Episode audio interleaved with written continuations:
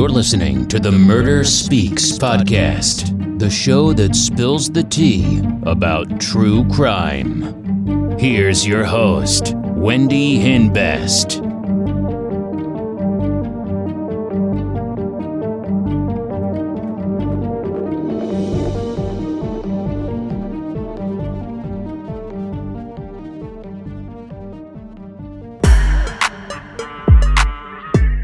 Planning to hang out with some friends or go to the gym and you don't know what to wear.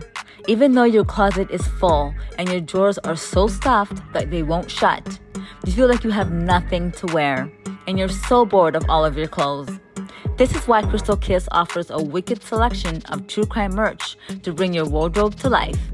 From hoodies, leggings, and t shirts to joggers, crop tops, and tank tops, Crystal Kiss has you covered. Offered in so many designs, Crystal Kiss can make you stand out and feel dazzled. Make a fashion statement with Crystal Kiss. Check out crystalkiss.com today. Hey, welcome back to Murder Speaks. I hope everyone's having a great week. So, today's real crime story is about 34 year old Tara Lewandowski of Pierce, Colorado. She got into two life changing car accidents when she was a teenager. She was hit twice by a drunk driver and she had multiple back and hip surgeries. She was prescribed painkillers and got addicted to them. She had to go to rehab. And while she was there in September of 2015, she met Daniel DJ Meyer. He was involved in the community and was a member of the town council. He was dating Crystal Griffin, who was also at the rehab center. When it was time for them to leave the rehab facility, they invited Tara to stay at DJ's house. So she moved in with her puppy, Diablo, and she rented a room upstairs. Nine days after moving in with them, Tara became ill with a chest cold. September 29th, 2015, her mother went to visit her and brought her medication and food. Tara took her mother upstairs and showed her mother her bedroom. Then her mother left to go home around 9:30, 10. The following morning, Tara's mother, Vonda, got a strange text from Tara that said, Stay by your phone. I think something's going to happen. Vonda tried calling Tara back, but she didn't answer. So Vonda called Tara's pain specialist and found out that Tara didn't show up for her appointment. So Vonda went to Tara's new home. And DJ and Crystal told her that they took Tara to urgent care because she was sick. Then they showed Vonda an empty bedroom downstairs and told her that Tara was staying in that room. But Tara's mother knew something was wrong because she knew that that wasn't Tara's bedroom. Because Tara showed her her bedroom upstairs the night before. She knew Tara's bedroom was upstairs and on the left. So Vonda called 911. The police called DJ Meyer to come down to the station. The police went to DJ's house and he told police a completely different story that he told Vonda. He told police that he dropped Tara off in Greeley, Colorado for her to get drugs. So investigators went to the urgent care clinic and found out that Tara never entered the building. Tara didn't have a cell phone. She used a tablet to communicate with her mother. All communication stopped the day she went missing. Vonda started posting missing person posters of Tara and her puppy Diablo. Then a farmer called the authorities to tell them Tara's dog Diablo was wandering on his rural property. He was found in the middle of nowhere. Diablo was found about seven days after Tara went missing. Now, at first, DJ told Vonda that they dropped Tara off at urgent care. Then he told the police that he took her to Greeley. But that morning, the dog was seen walking. So there was a discrepancy in DJ's story. October 7th, 2015, police got a search warrant for DJ's house, and they found bottles of bleach and cleaning supplies, but there was no evidence of foul play.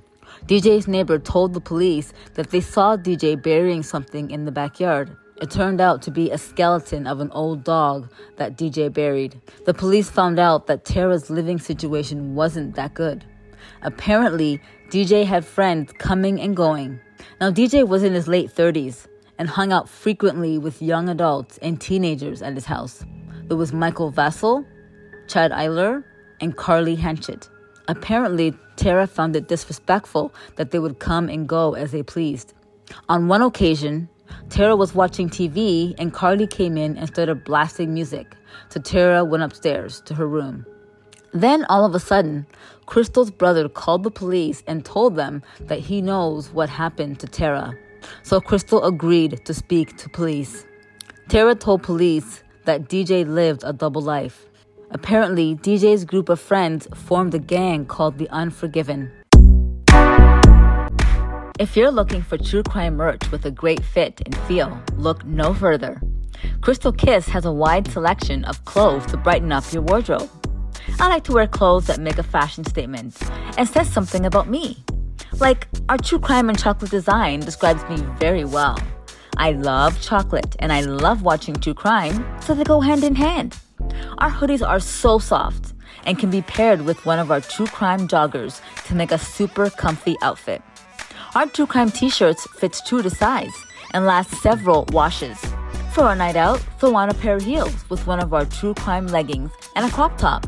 Whatever you're doing, Crystal Kiss has you covered. You people in the US get free shipping when you order three or more items. You can also use discount code MURDER15, that's MURDER15, and save 15% off your entire order. Check out our wicked selection of true crime merch today at crystalkiss.com. Now, apparently, Tara got into a fight with Carly, so they all killed her in her bedroom. And Crystal was with them when they disposed of Tara's body. Apparently, they burned some of Tara's belongings at Mike's house. The police brought them all in for questioning. They said they didn't know anything. DJ claimed that everything Crystal said was a lie, that Crystal was the one who killed Tara. The police conducted a search at Mike Vassal's house, where he lived with Carly Hanchett and they found a burn pit. And they found pieces of Tara's iPad. The police collected their phones and they talked to Crystal again. She told police that Carly's brother, Scott, gave the final blow that killed Tara. Then they drove her body to Wyoming. So DJ's truck was impounded, and they found blood in the rear of the vehicle. They arrested everybody who was involved in Tara's murder. Carly's brother Scott confessed to killing Tara. He stabbed her while she was asleep. Then Carly beat her with a bat, and DJ stabbed her in the chest. The last thing Tara said before she died was, Please don't hurt my dog. The cell phone records came back. All of them shut their phones off at the same time, except for Mike Vassell. So you can see the path they took to dump Tara's dog and when they came back and took Tara to Wyoming. January 2016, they still didn't know where Tara's body was. Then, on April 13th, 2016, 187 days after Tara's murder in Laramie, Wyoming, they found Tara's body. Her body was buried in a shallow grave, and it was rolled up in carpet and buried underneath logs and trees. The medical examiner determined it was Tara by her dental records. Cause of death was multiple stab wounds to her spine and vital areas of her body. Scott said they disposed of all the weapons in the pond. The police found the knives and the pipe in the water. Mike's father, Thomas Vassal, was involved in a biker gang in the 70s and he was the leader, but he was sick and dependent on an oxygen tank. So Mike Vassal was second in command. And he told Mike to handle it and gave the command to kill Tara. That's when Tara texted her mother for the last time. She probably overheard their plan to harm her. They all took a plea deal except for DJ. And the jury found DJ guilty of murder. He was sentenced to life in prison plus 18 years. Daniel DJ Meyer is serving his life sentence at Buena Vista Correctional Complex in Colorado. Crystal Griffin was sentenced to 12 years in a halfway house for accessory to murder.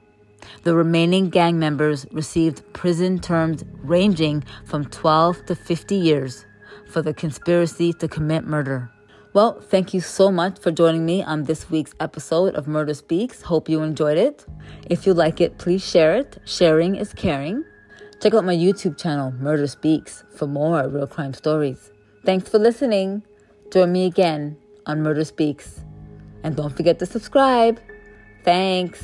Bye.